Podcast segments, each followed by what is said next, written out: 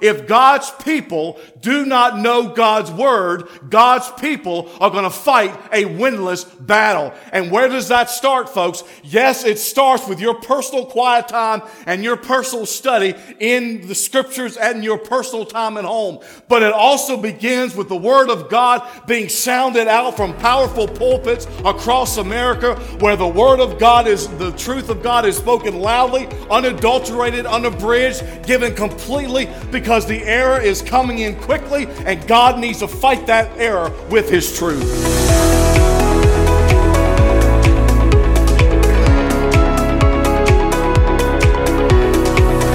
This is the Divine Truth Podcast, a ministry of Emmanuel Baptist Church in beautiful Central Virginia.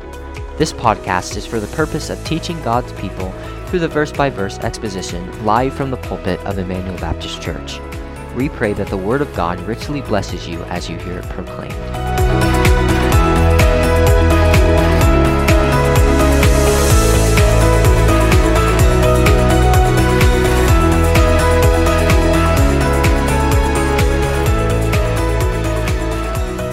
Epistle to the Philippians, Philippians chapter number three. And after you have found that, out of respect for God's word. If you would please stand as we read our text Philippians chapter number three. We're going to be reading in verse number one through verse number three. Philippians chapter three, beginning in verse number one. This is the word of God. Finally, my brethren, rejoice in the Lord. To write the same things to you, to me indeed is not grievous, but for you it is safe. Beware of dogs. Beware of evil workers. Beware of the mutilation. For we are the circumcision which worship God in the Spirit and rejoice in Christ Jesus and have no confidence in the flesh. This is the Word of God. Let's pray. Father, we ask you now, Lord, that you would teach us your truth. We pray in Christ's name. Amen. Thank you very much. You may be seated.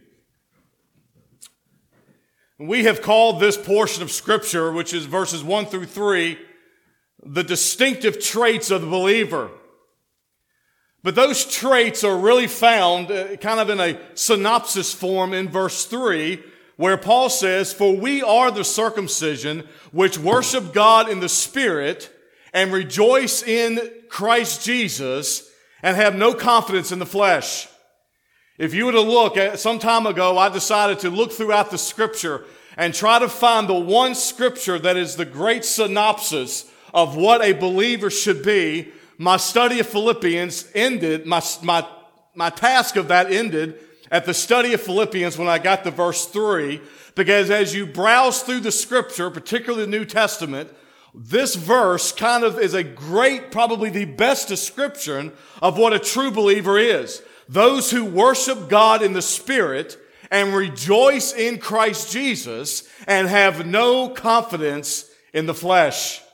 And while the character of the true believer is found in verse three, Paul spends the first two verses in sort of a contrast. He defines what is a true Christian in verse three by comparing it to a false religion in verse two. And as you well know, folks, the theme of comparing the true religion with the false is a constant theme throughout scripture. And one of the things that we've done in our 30 years together in studying the Word of God verse by verse has been to compare many times the false with the true. Because so many times as you study the Word of God, the true religion, the true doctrine, it stands in total contrast with the false. And the focus of the Word of God in so many places is to naturally put the focus on what is true, but also to put the focus on what is wrong to bring what is true into greater focus. Listen, church, it has always, always been the ploy of Satan to infiltrate the church with his lies. It has always been the ploy of Satan throughout the redemptive history to cause men to rise up, yes, even within the congregation, in order to lead the congregation astray. It has always been the desire of Satan to really energize grievous wolves to attack the flock and tear it to shreds with its false doctrine.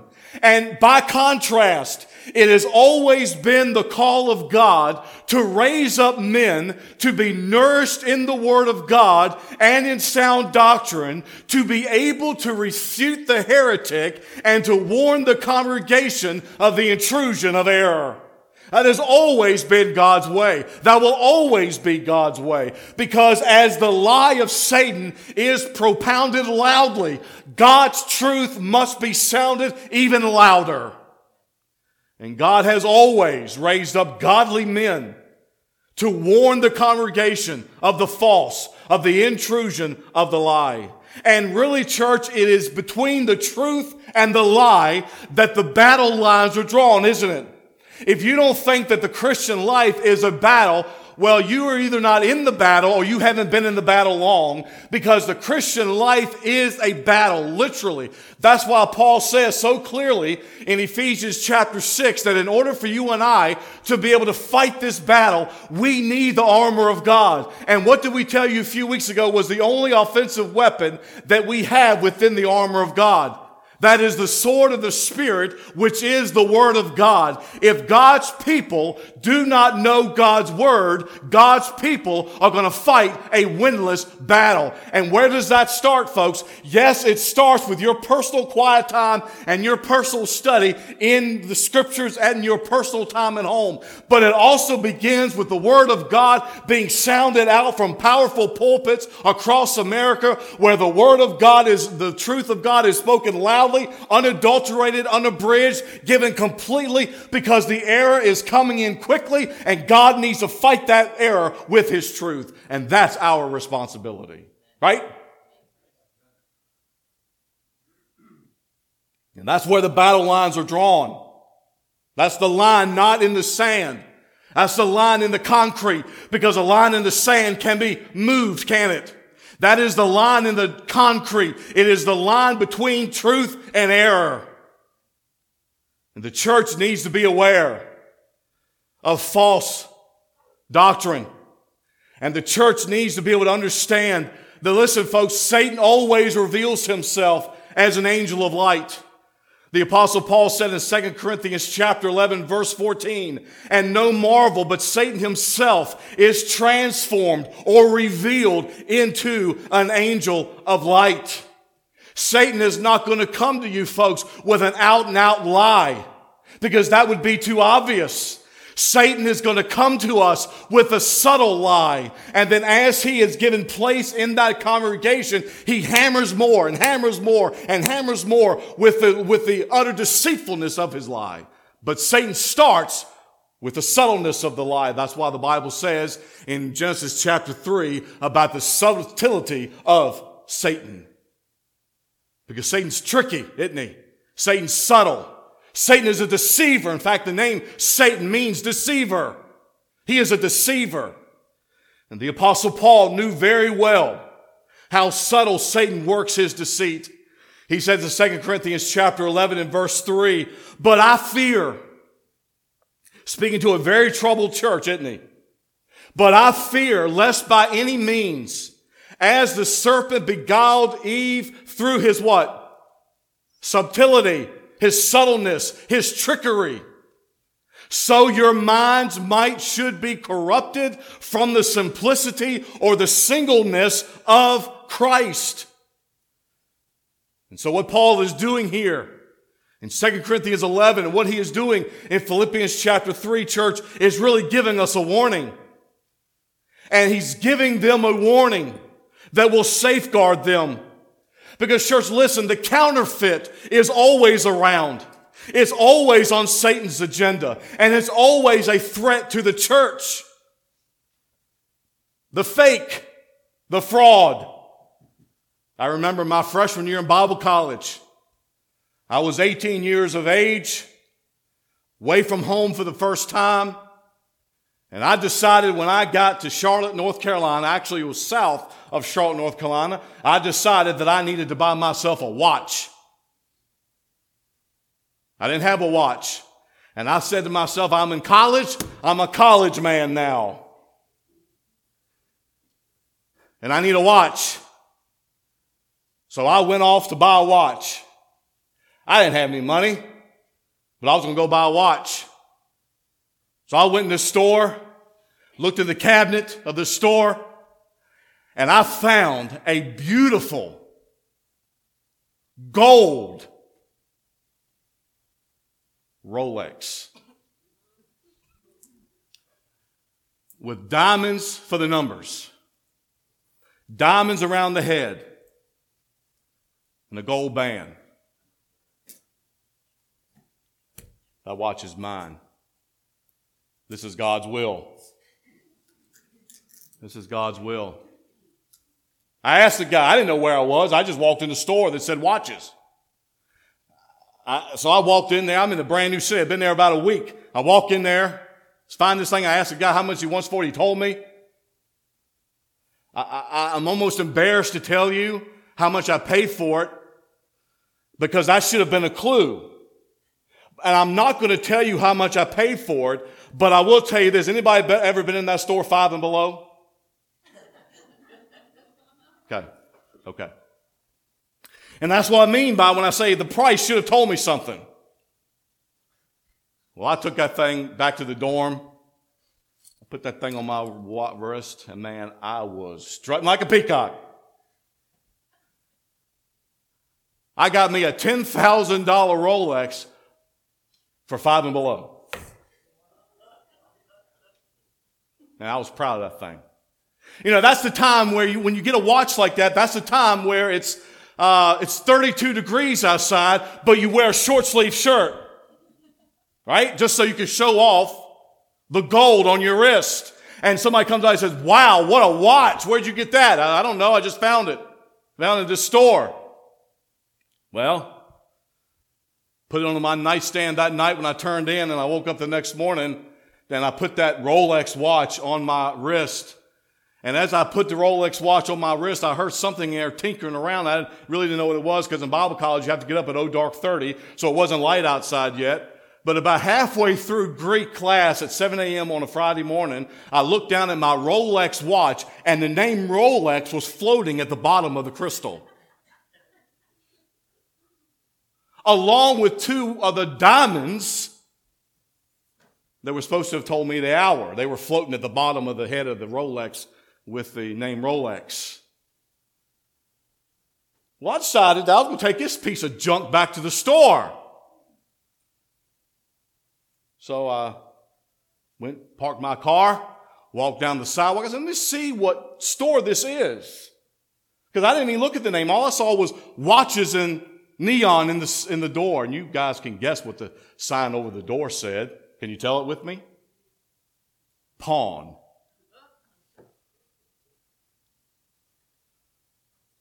Pawn. Sucker.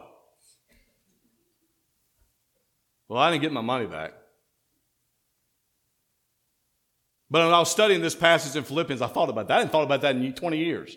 But I was thinking about that, studying this passage, I thought about the fraud and how I was convinced this may not have been a, this may not have been a real Rolex, but I was convinced that it was at least gold, and I was doubly convinced that at least in 24 hours, the name Rolex wouldn't have been floating at the bottom of the crystal. And the point is that I reminded church is that the counterfeits are always around. You always, church, have to be mindful of the counterfeit. Now, in that regard, church, I was only out five bucks for for fake. But let me tell you what, when someone comes into the church and they began to preach a false doctrine, they began to preach a false gospel, then that is when, then what's at stake is not five dollars. What is at stake are the souls of men and women.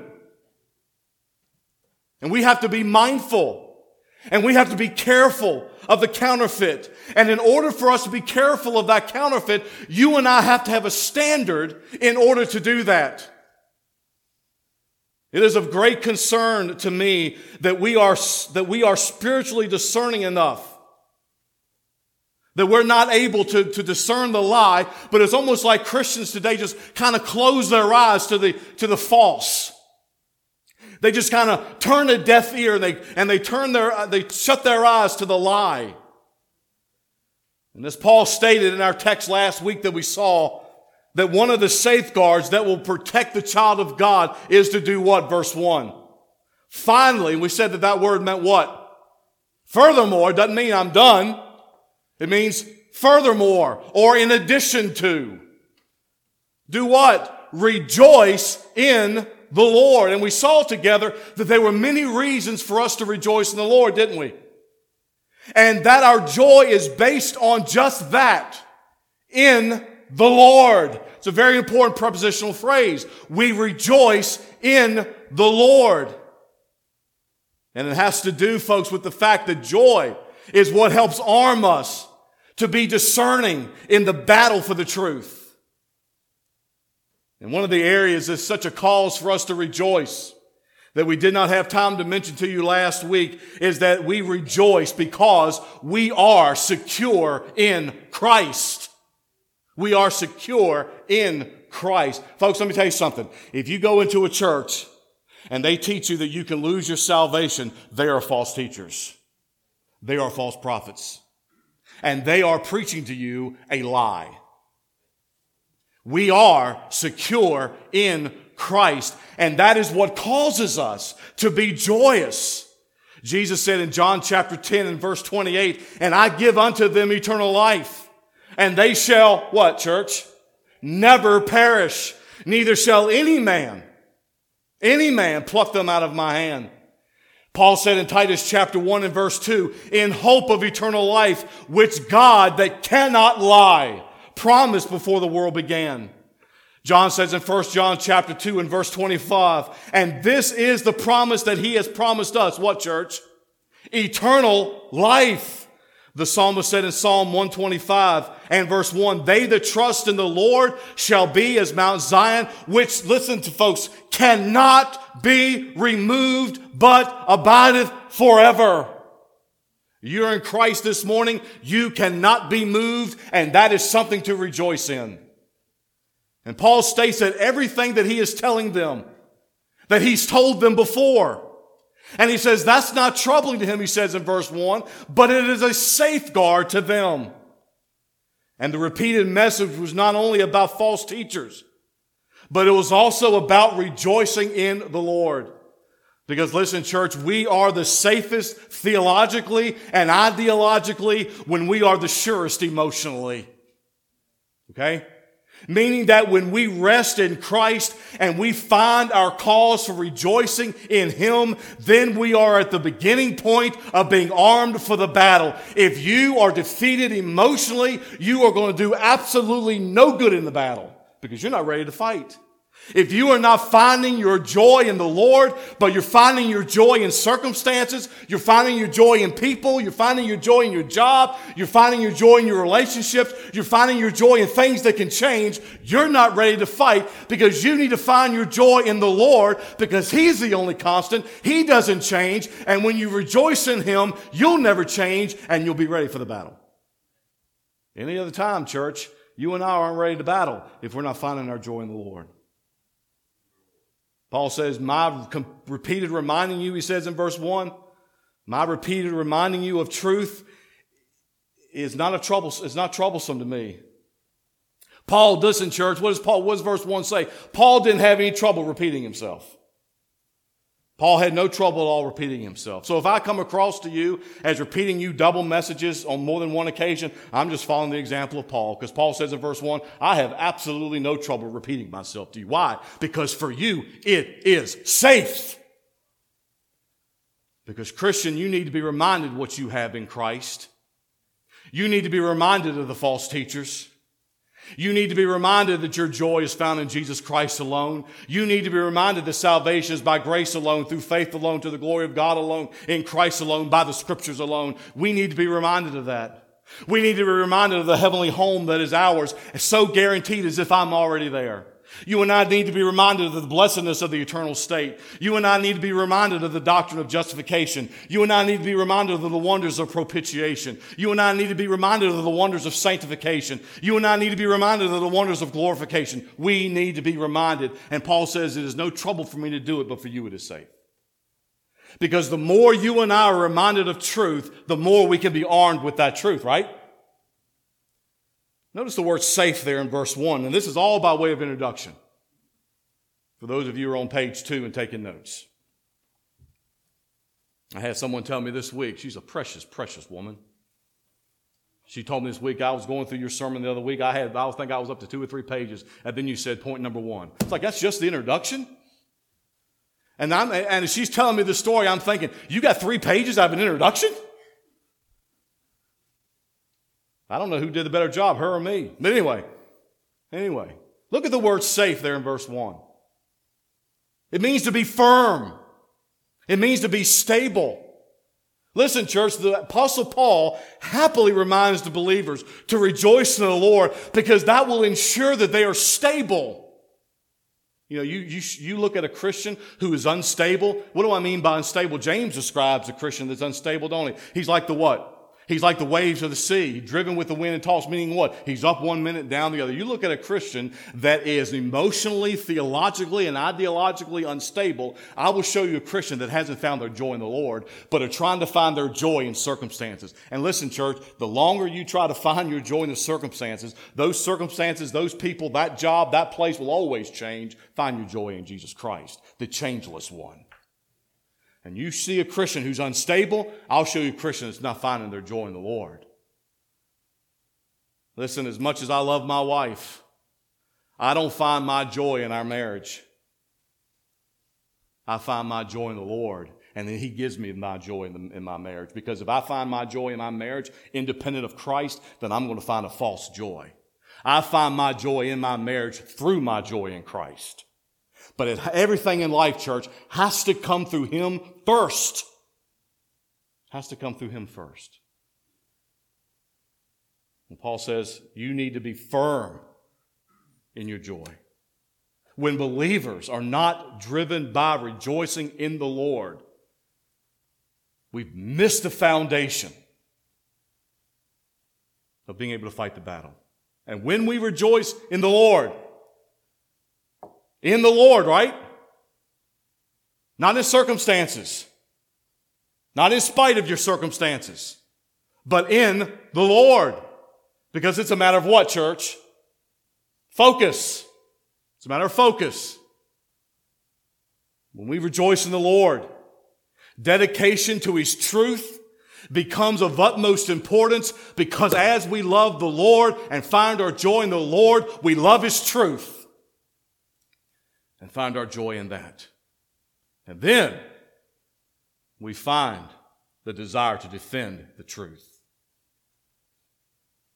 So, the first distinctive mark of a true believer is that, number one, he finds pleasure in Christ. But let's go to number two fights phonies. Now, that's forced alliteration if I've ever seen it in my life fights phonies in the cosmos. So why'd you use the word cosmos, Pastor? Because y'all don't know Greek? Cosmos means world, but world doesn't begin with C. Okay? Y'all ought to be used to me by now doing that. But it's true. He fights phonies in the cosmos. After commanding the Philippians to rejoice in the Lord, and after giving them the first important distinctive mark of a true believer, he gives them a strong and he gives them a direct warning.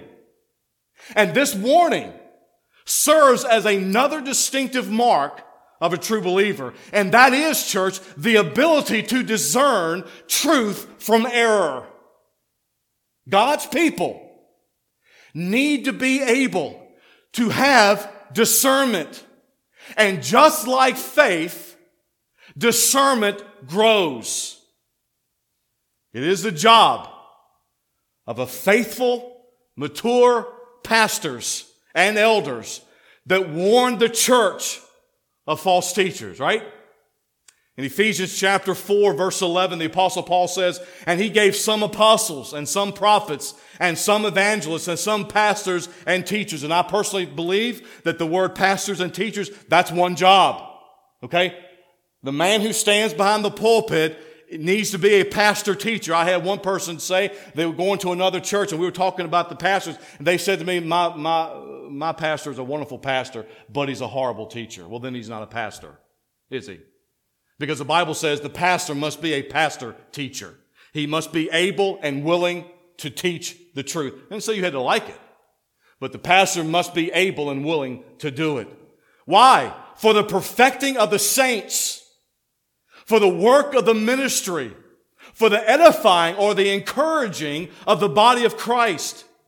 And then he goes on to say, till we all come to the unity of the faith and of the knowledge of the Son of God unto a perfect or mature man, unto the measure of the stature of the fullness of Christ. Get this, that, or this is a hina clause in the Greek, or a purpose clause, for the purpose that we henceforth be no more children. That's speaking about the level of maturity.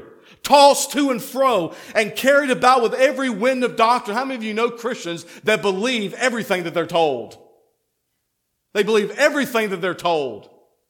And there could be, a, there, they, they could be called a child who is carried about with every wind of doctrine by the sleight of men and cunning craftiness whereby they lie in wait to deceive.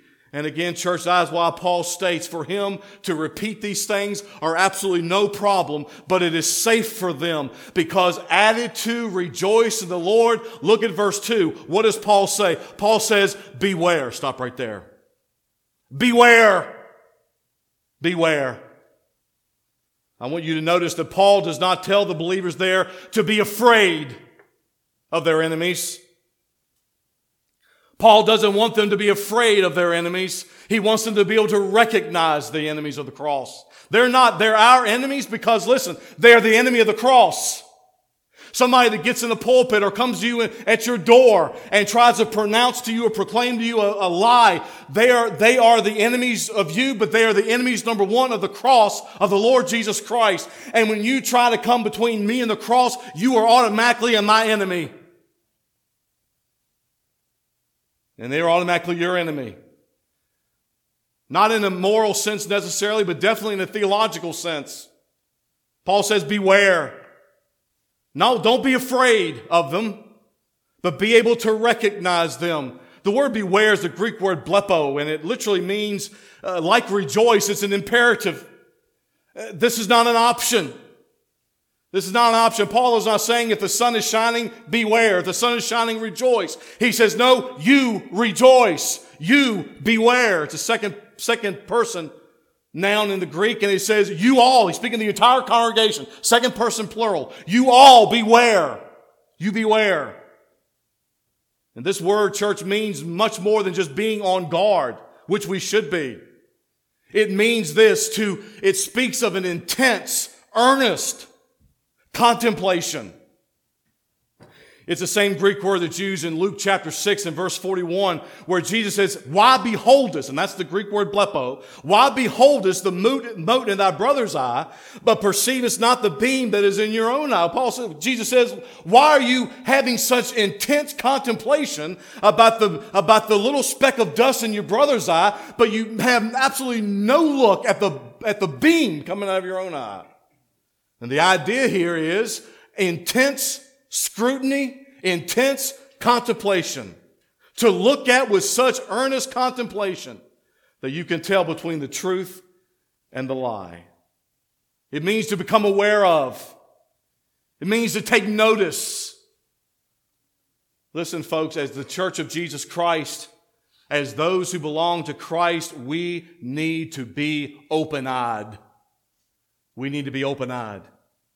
Do not look at those in other religions through rose colored glasses.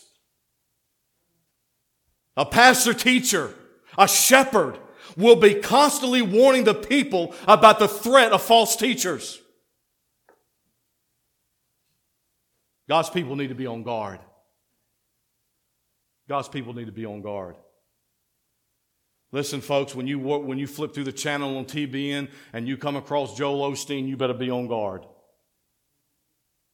When you flip through the television, you come across a shepherd's chapel, you better be on guard.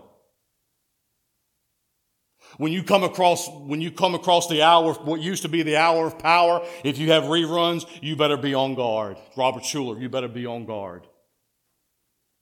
And the church of Jesus Christ is called to be closely on guard. Uh, Jude says, James uh, uh, preached this so eloquently several months ago, but in Jude 4, for he says this, for there are certain men crept in unawares who are before of old ordained to this condemnation, ungodly men. That's how the Bible describes false teachers. Ungodly men turning the grace of our God into lasciviousness and denying the only Lord God and our Lord Jesus Christ. Listen, folks, when somebody comes to you proclaiming a gospel, they have one thing. What, there is one question on your mind. What do you do with Jesus Christ?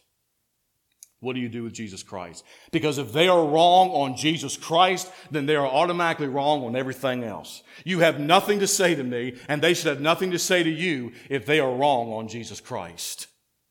If they miss the point of the deity of Christ, if they miss the point of the atonement of Christ, if they miss the point of the person of Christ, if they miss the point of the substitutionary of Christ, then they have missed everything else.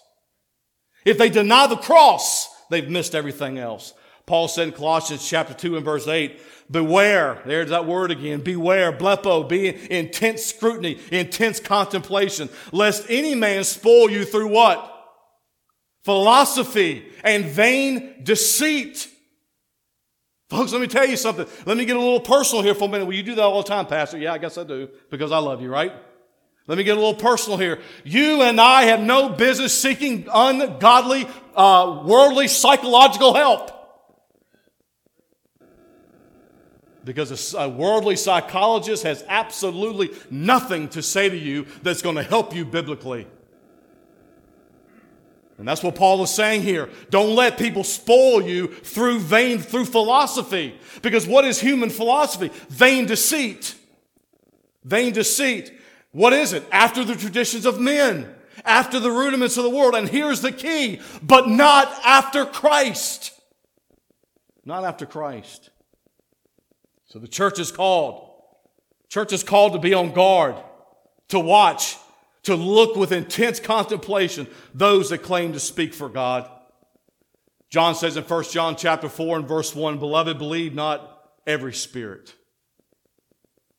Just because somebody comes to you and claims to speak for God, don't you dare believe them just because they say they're from God. Paul John says, Beloved, believe not every spirit, but do what? Try or test the Spirit. Why? To find out whether or not they're of God. Because why? Because many false prophets are gone out into the world. And listen, church, if that was true in John's day, how 2,000 years ago, then how much greater is it in our day? Proverbs 15, uh, 14, 15, the, the Solomon says this, the simple, the simple minded believes every word But the prudent man looketh well to his goings. And then Jesus said in Matthew chapter 7 and verse 15, Beware, is that word again?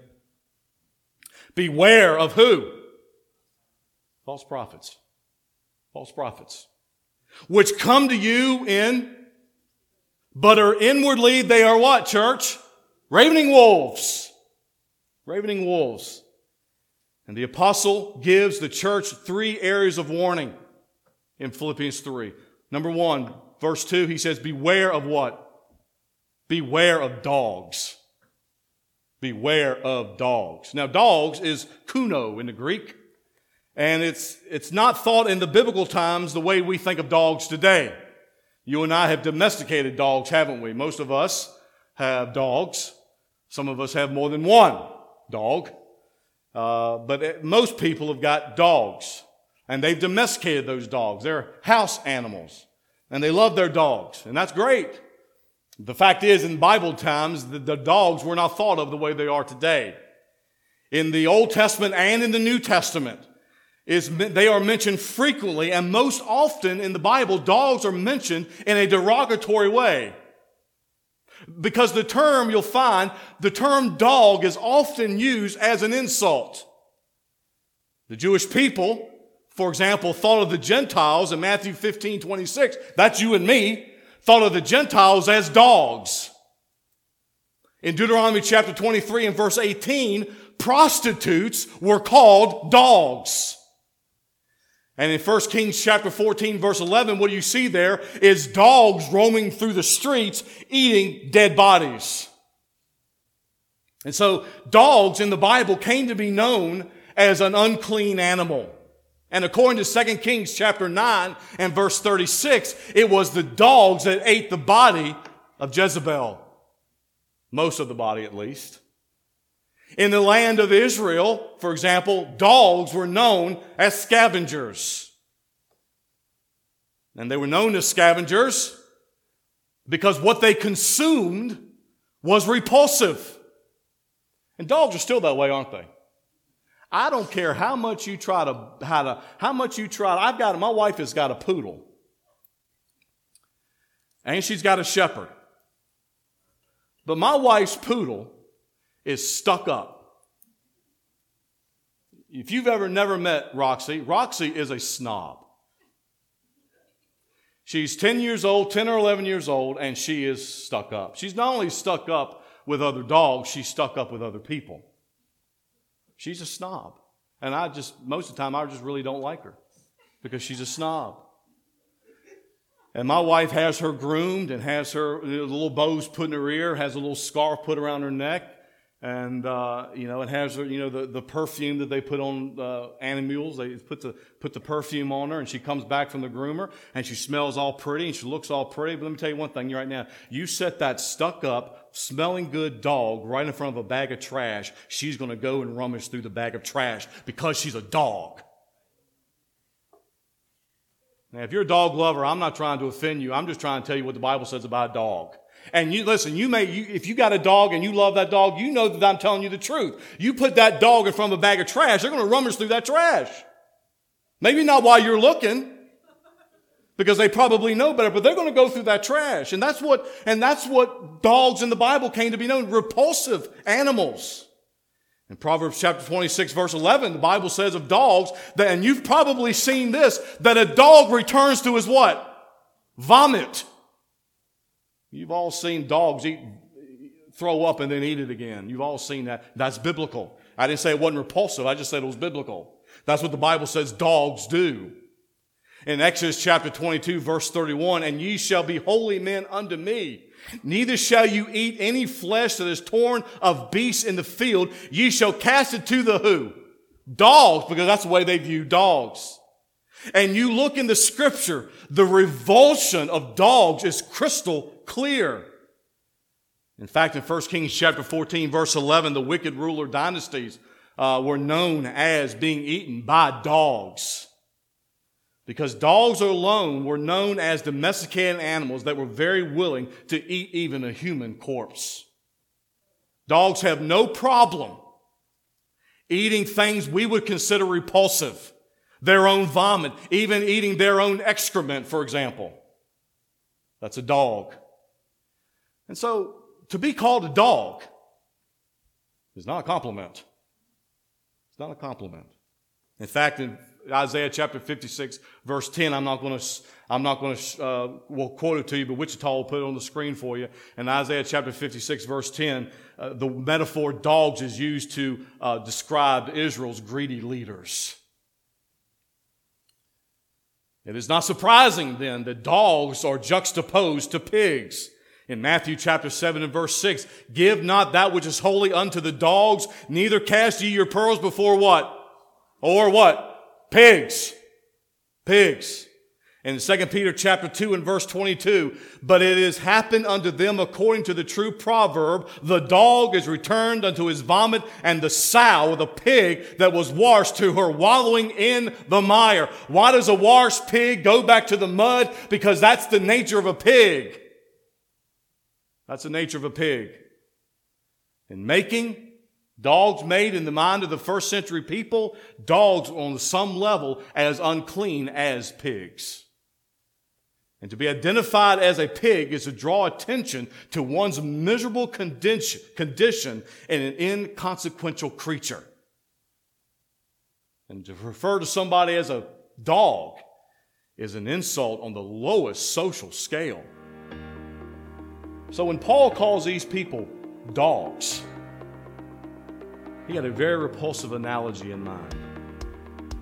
And one of the characteristic folks of scavenger dogs is that they roam in packs.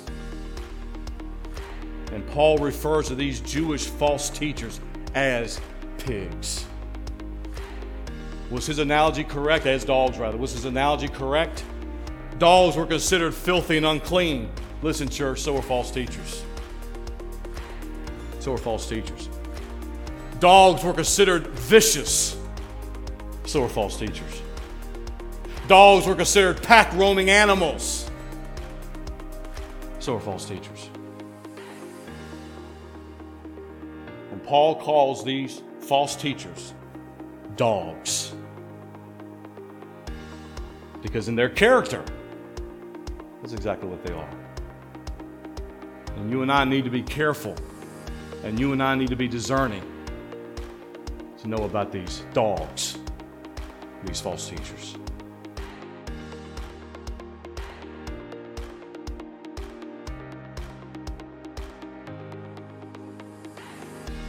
Thank you for listening to Divine Truth Podcast.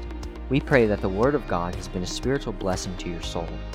For more information about Emmanuel Baptist Church, please visit our website at www.ebcmineral.com. You can also find us on our Facebook page at Emmanuel Baptist Church. Our Lord's Day services are 10 and 11 a.m. as well as 6:30 p.m.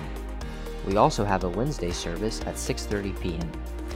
We here at Emmanuel Baptist Church pray that the message of God's divine truth would always go from the cross, through the church, to the world, until Christ come.